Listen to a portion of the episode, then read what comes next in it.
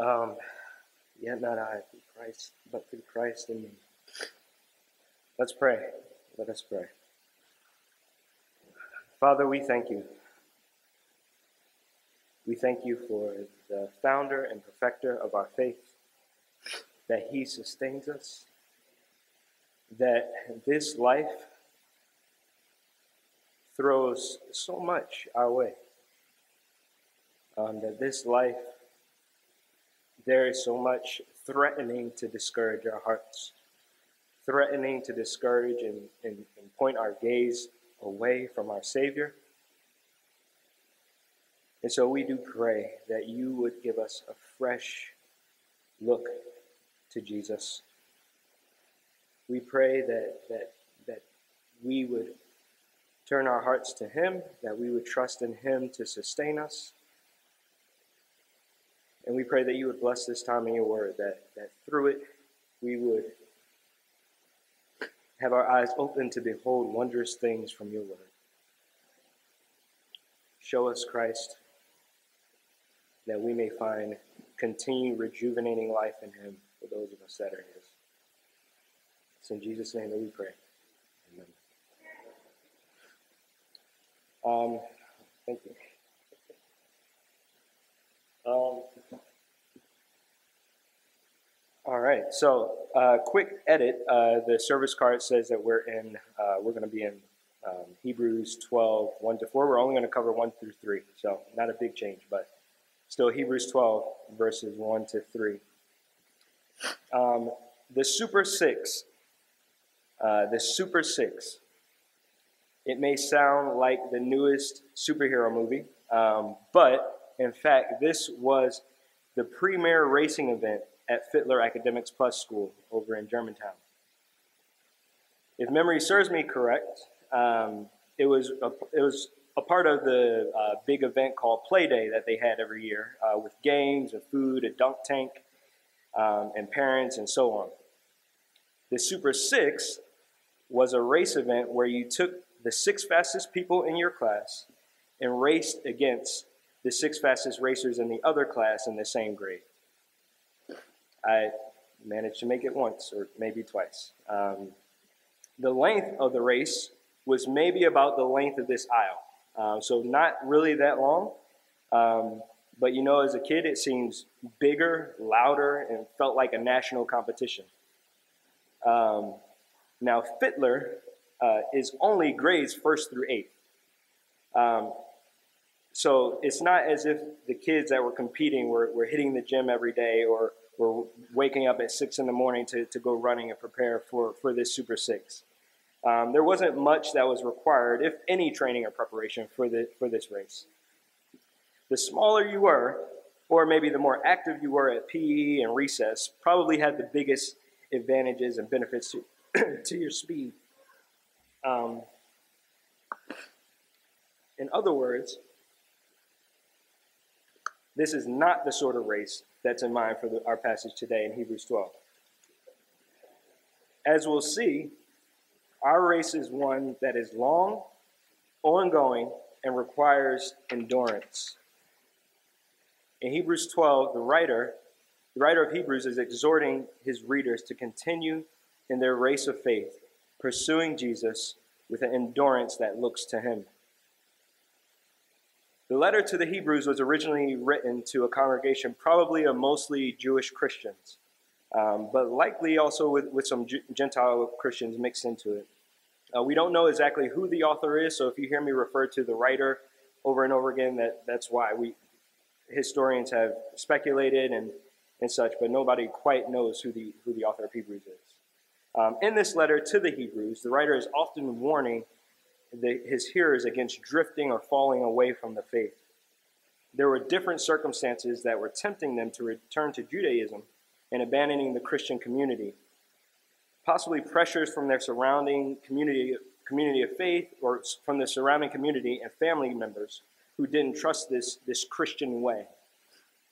So, this, pro- this, probably on top of the general sins and sorrows of life, causing a weariness and faint heartedness for these believers and for some, the temptation to abandon the faith.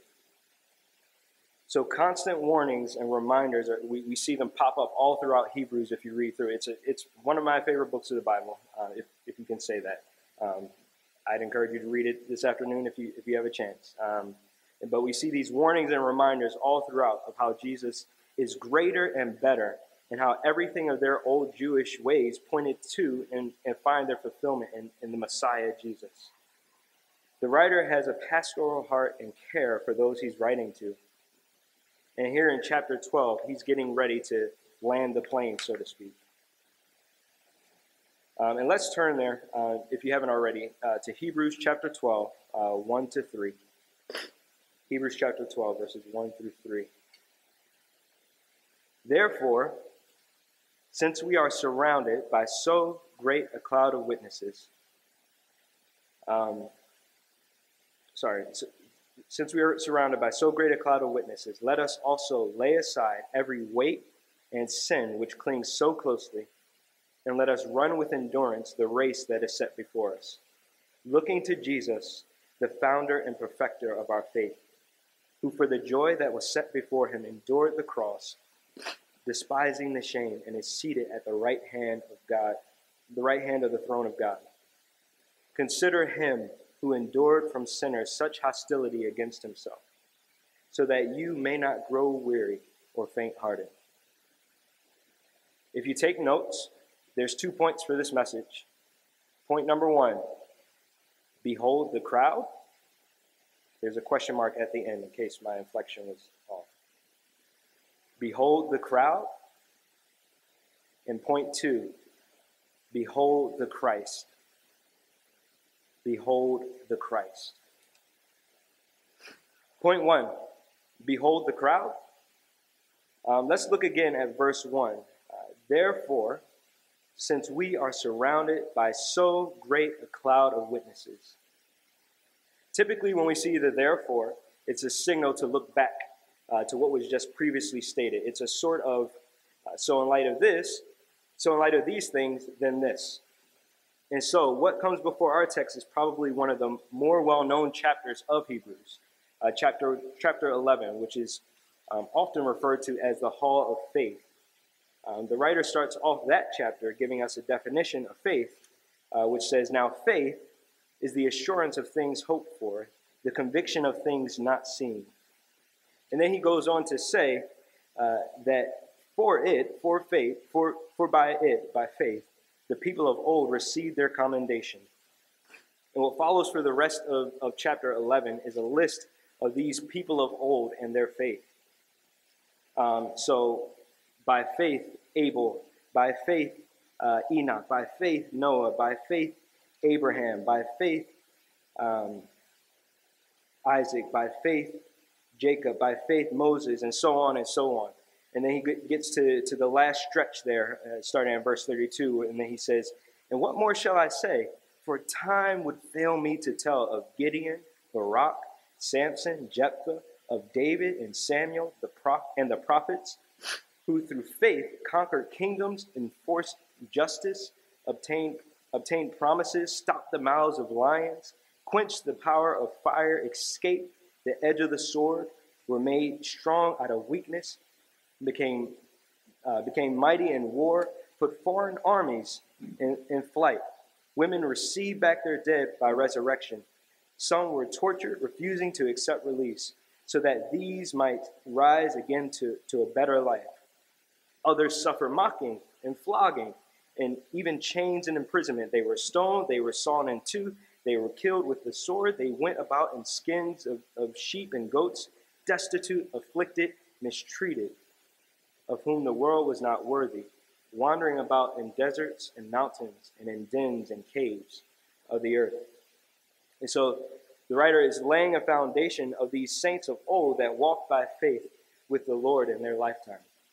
And so this is what that therefore in, in our passage is, is pointing back to. Again, therefore, since we are surrounded by so great a cloud of witnesses, the writer is, is setting up our minds to, uh, to think of the picture of a race, um, similar to what we may think of today when, when, when we think of a track competition. Uh, and these witnesses that are watching are referring to the Old Testament faithful, But the writer doesn't just say, since we are surrounded by witnesses, rather, he highlights that there are a plethora of witnesses. Hence, the use of, of great, and the Greek word for, for cloud and other Greek literature can refer to a mass or a heap. So, the, bringing those two words together, using so great and using cloud, uh, is his way of uh, putting them back to back and really driving home the point of the plethora of witnesses surrounding the stadium. Think of Olympic type of races surrounded by millions. The stadium, so to speak, was already packed when this letter was originally written. When he wrote this letter originally, the writer could, could already say, There are so, so, so, so, so many witnesses that have gone before us those that faithfully endure trial and testing in their walk with the Lord. And it's crazy to consider that even now, the writer of Hebrews and many of those that he was writing to are now amongst our great cloud of witnesses. The cloud has expanded. Um, they've, they've run the race and endured in the Lord. And it's meant to be an encouragement and a witness to us in our race. And so, since we have so, so, so, so many of these witnesses that we're surrounded by, the writer exhorts us to lay aside every weight and sin which clings so closely. We learn from these saints of old who also faced different weights and sins in their race. Just as for them, so we also lay weights and sins aside. The, the idea of lay aside um, isn't intended to, to indicate some nonchalant, lackadaisical, let me just take this off my back and fold it up and lay it right here. Um, it's, it, it's more so, uh, it's used elsewhere in the Bible of putting away or putting off sin or, or, or a reference to putting off the old self. Uh, one translation uh, uh puts it this way let us strip off every weight. Interesting enough, uh, one commentator points out that runners in the first century uh, would, would enter the stadium wearing long, flowing, colorful robes, which is kind of weird. But it's maybe kind of think of like boxing, where they come in with these these extravagant things that they walk down the aisle and, and then they take it off and they're ready to box. Uh, so maybe think think kind of like that. Um, uh, so they would come in with these long, flowing robes, and at the start of the race, they, they would dis- discard them, um, wearing almost close to nothing. Um, the point was to have as little as possible on when you, when you ran the races. Um, anything that would hinder and slow down is to be cast aside. I think a distinction is being made by using both the term weight and sin, but they're still related. Uh, things that are sin um, are generally more clear um, in most cases. For example, uh, I tried to find one of the most clearest passages that's calling these things specifically sin. Uh, so, for example, in Galatians 5, verses 19 to 21, we read, you can turn if you like, but I'll go ahead and uh, read it. Galatians 5, 19 to 21 says this Now the works of the flesh are evident sexual immorality, impurity, sensuality, idolatry, sorcery, enmity, strife jealousy, fits of anger, rivalries, dissensions, divisions, envy, drunkenness, orgies, and things like these. I warn you, as I warned you before, that those who do such things will not inherit the kingdom of God. So, so the sin, the sin aspect is probably a little more straightforward in some senses.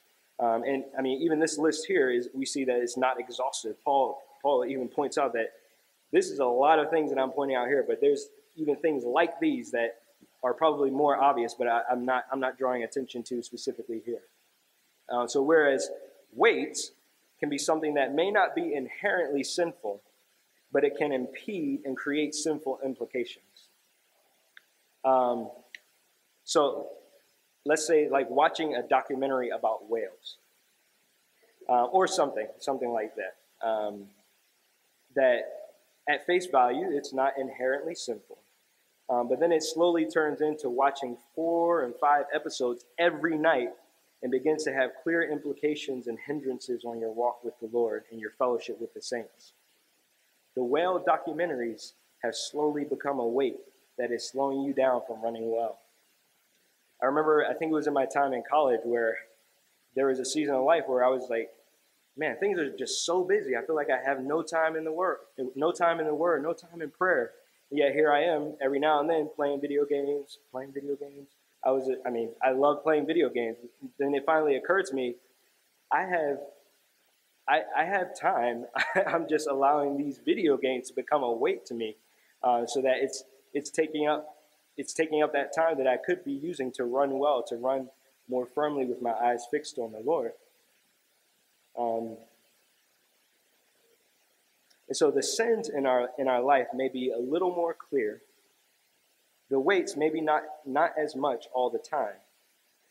But what is your whale documentary? What's your weight? Both sins and weights call for an alertness and sober mindedness to be able to recognize so that we can lay aside every weight and sin which clings so closely. And even though my example for, for weights may seem a little silly, um, or the idea of sin may seem basic, the text doesn't take them for granted. He doesn't assume that these, these things are to be taken lightly, or just assume we've arrived in our understanding and, and, and, and our grapple with them. They're not just something to mess around with. Hear this from an old school preacher who's now dead and with the Lord. He says this Too often we hide ourselves from ourselves, lest the sight of ourselves should sicken ourselves.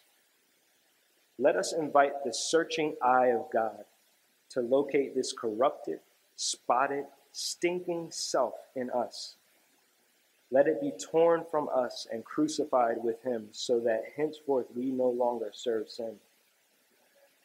It will do it will not do sorry. It will not do to call sin by some other name, saying, The fellow has a devilish temper. Mine is just right, righteous indignation. She is touchy. My irritability is just a case of nerves. He is covetous. I'm expanding my business. He is stubborn. I have convictions. She is proud. I have superior taste. There is a cover up for anything if you want it that way. These weights, these sins, they must be stripped off. They creep in so easily and threaten to entangle. I still remember the question um, that I was asked when leading up to, uh, to, to, leading me to help help me see my need for Jesus. Um, the, the person asked me, "Who is worth sinning against God? Who is worth sinning against God?" So I ask us the same question: Who or what is worth sinning against God? Let us cast off, strip off, lay aside every weight and sin that threatens to entangle and trip us up.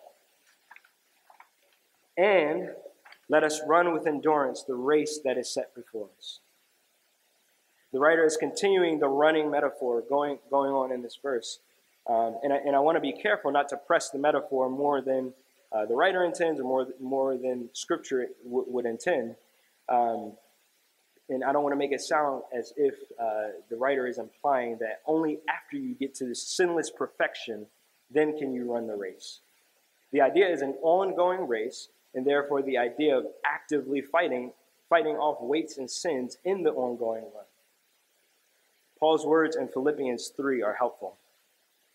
Uh, not that I have already attained this or am already perfect, but I press on to make it my own because Christ Jesus has made me his own. Brothers, I do not consider that I have made it my own. One thing I do, forgetting what lies behind and straining forward to what lies ahead, I press on toward the goal for the prize of the upward call of God in Christ Jesus. Let those of us who are mature think this way. And if in anything you think otherwise, God will reveal that also to you. Only let us hold true to what we have attained. And even in our, in our verse, the writer points out that, that this race requires endurance. It takes work, discipline, and intentionality Remember, it's not the Super Six, not something that, that can randomly just happen, but something that takes work. It's the idea of sticking with it or keeping to it in the face of difficulty. It's as if the writer is not overlooking the fact that this run, this race of faith, will be grueling and even dangerous at times. He doesn't undermine those realities, but is all the more the reason why he's exhorting us in this way.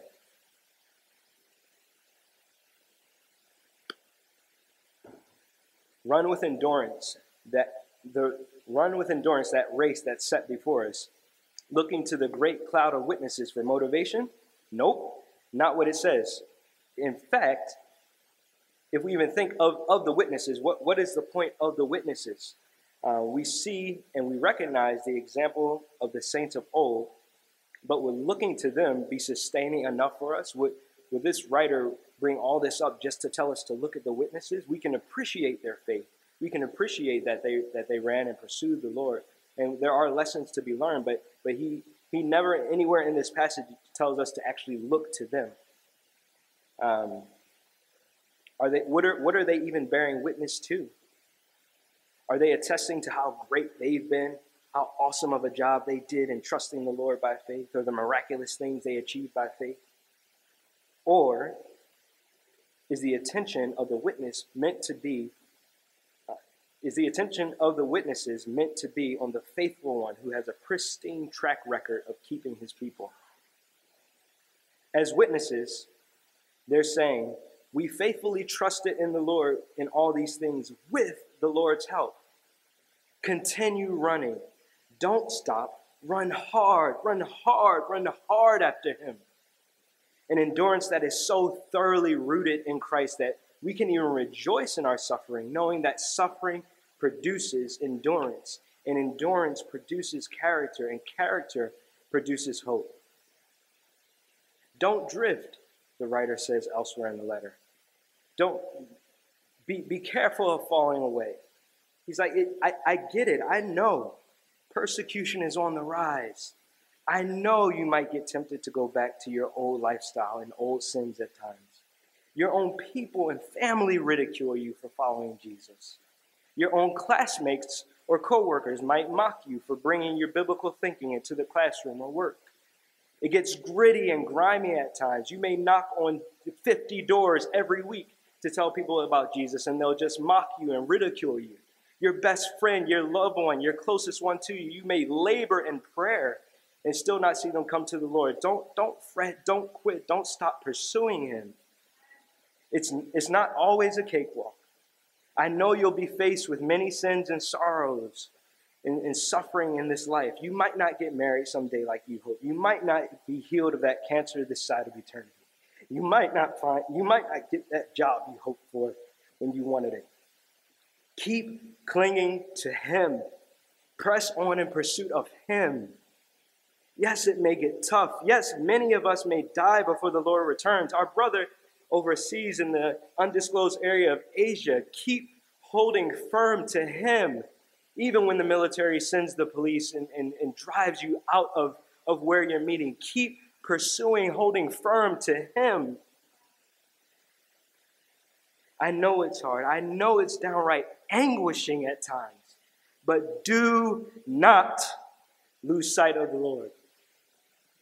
Who is worth turning away from the Lord?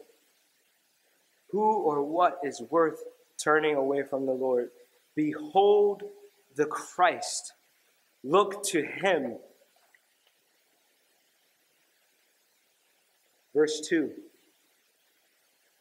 Looking to Jesus, the founder and perfecter of our faith, who for the joy that was set before him endured the cross, despising the shame, and is seated at the right hand of the throne of God.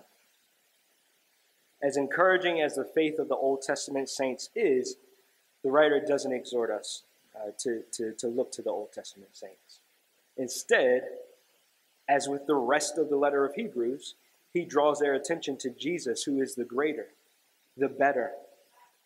This verse is the crux of the whole race metaphor.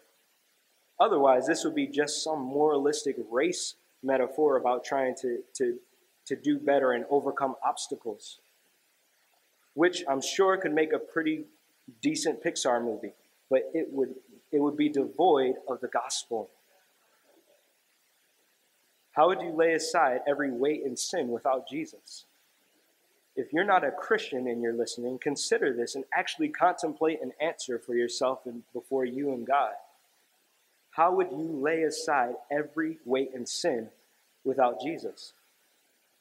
You may try really, really hard to refrain from doing certain sins to some extent or, or change some bad habits, but you'd still be guilty before a holy God and spiritually dead. Doing some good stuff can't make a spiritually dead person any more alive.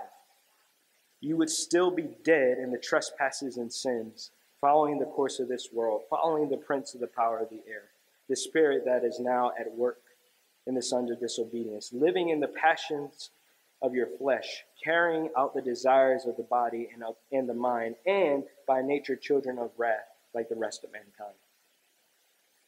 How could changing a few bad habits or giving up some stuff change this? And Christians, such were some of you.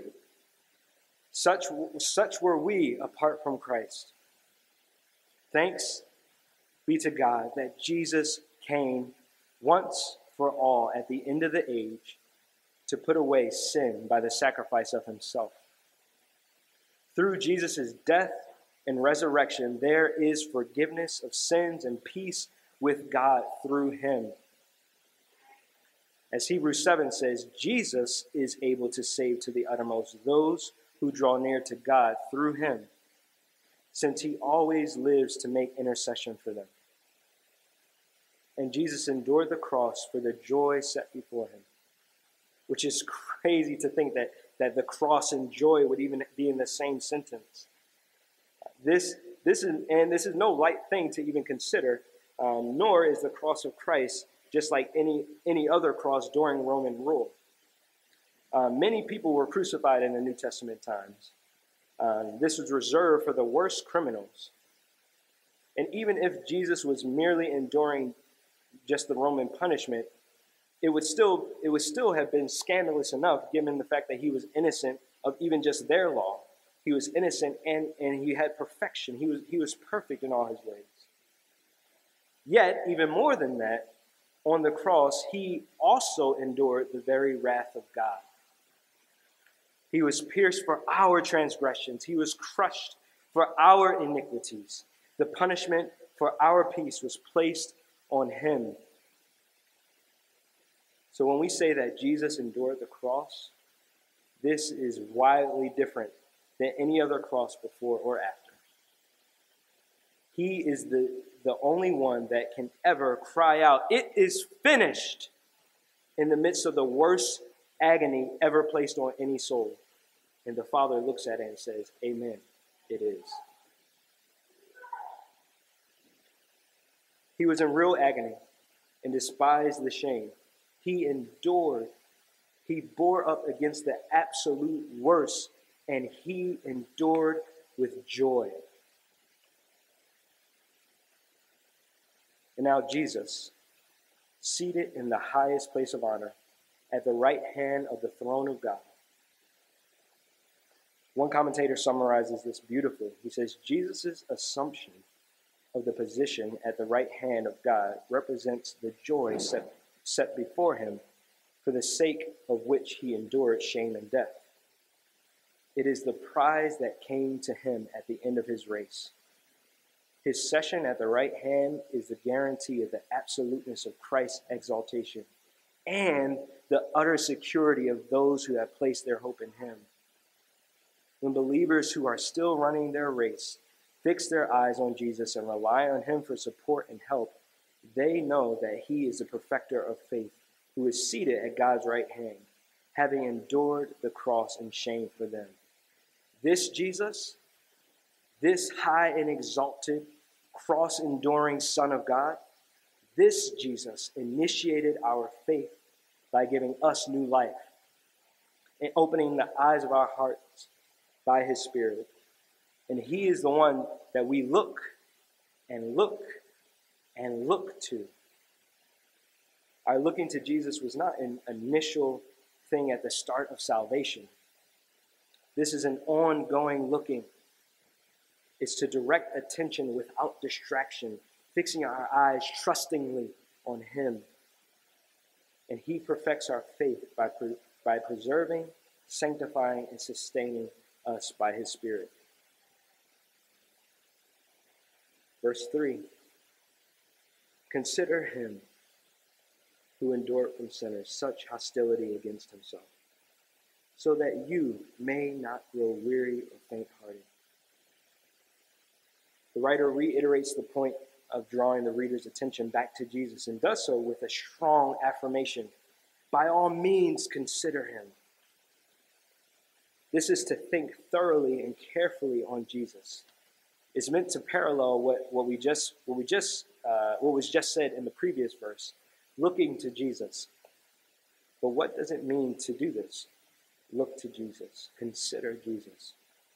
What does it mean, and how do we actually do this? Uh, hear these verses uh, from Ephesians uh, 1, verses 17 through 18.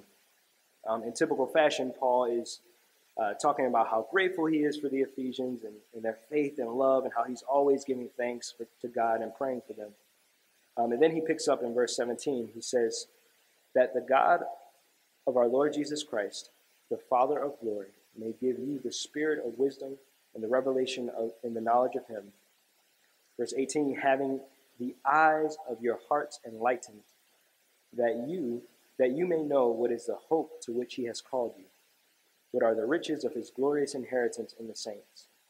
And then let's look again at Hebrews uh, 11, verse 1. Now, now faith is the assurance of things hoped for, the conviction of things not seen.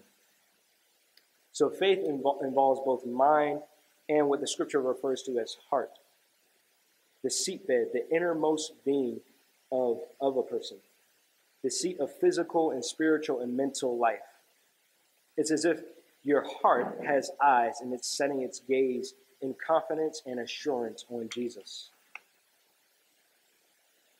So, how do believers look look to and consider Jesus? Um, a few quick practical options, uh, which historically are referred to as spiritual disciplines.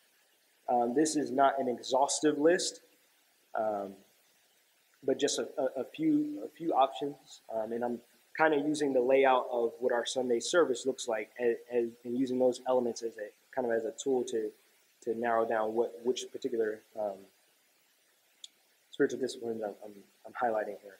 So attending Sunday Sunday worship service in person if you can. Um, and related to that, number two, fellowshipping with God's people.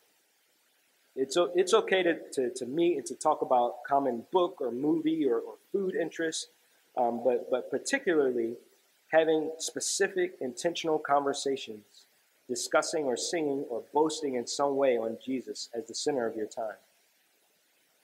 Three, reading the Bible whether using a Bible reading plan or just reading it straight through, in some way, a regular intake of God's Word. Um, again, both individually and with others when you can. Prayer, yet again, individually, but if you can do it with others um, as well.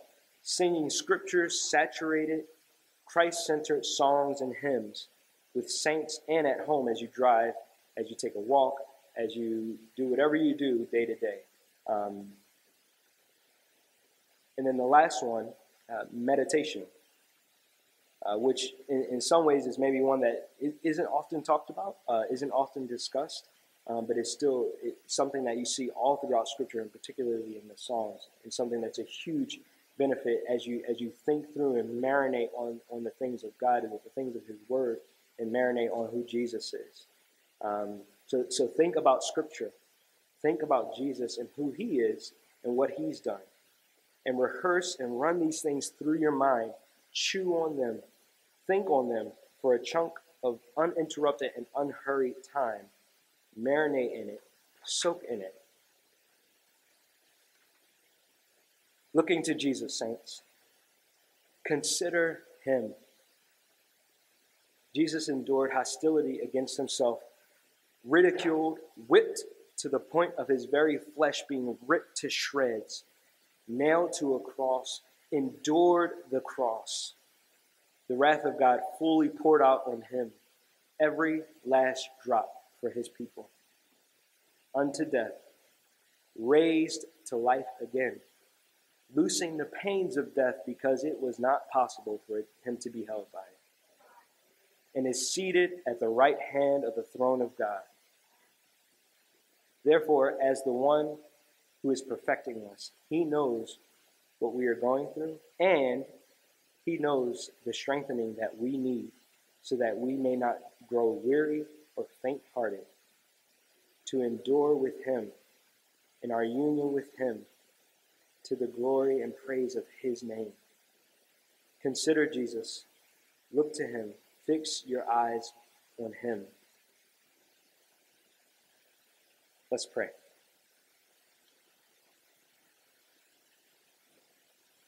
Father, we thank you. We thank you for your Son. We thank you that you sent him to us for your glory and for our benefit that we might know you, Lord God. We pray that we would be aware of the things, the, the, the vanities even that, that, that peek their head up so easily and try to dissuade us away from Jesus. Help us, Father, to look to Jesus. Help us to consider Jesus, the founder and perfecter of our faith. May your Spirit grant us strength and help to do this for your name's sake. It's in Jesus' name we pray. Amen.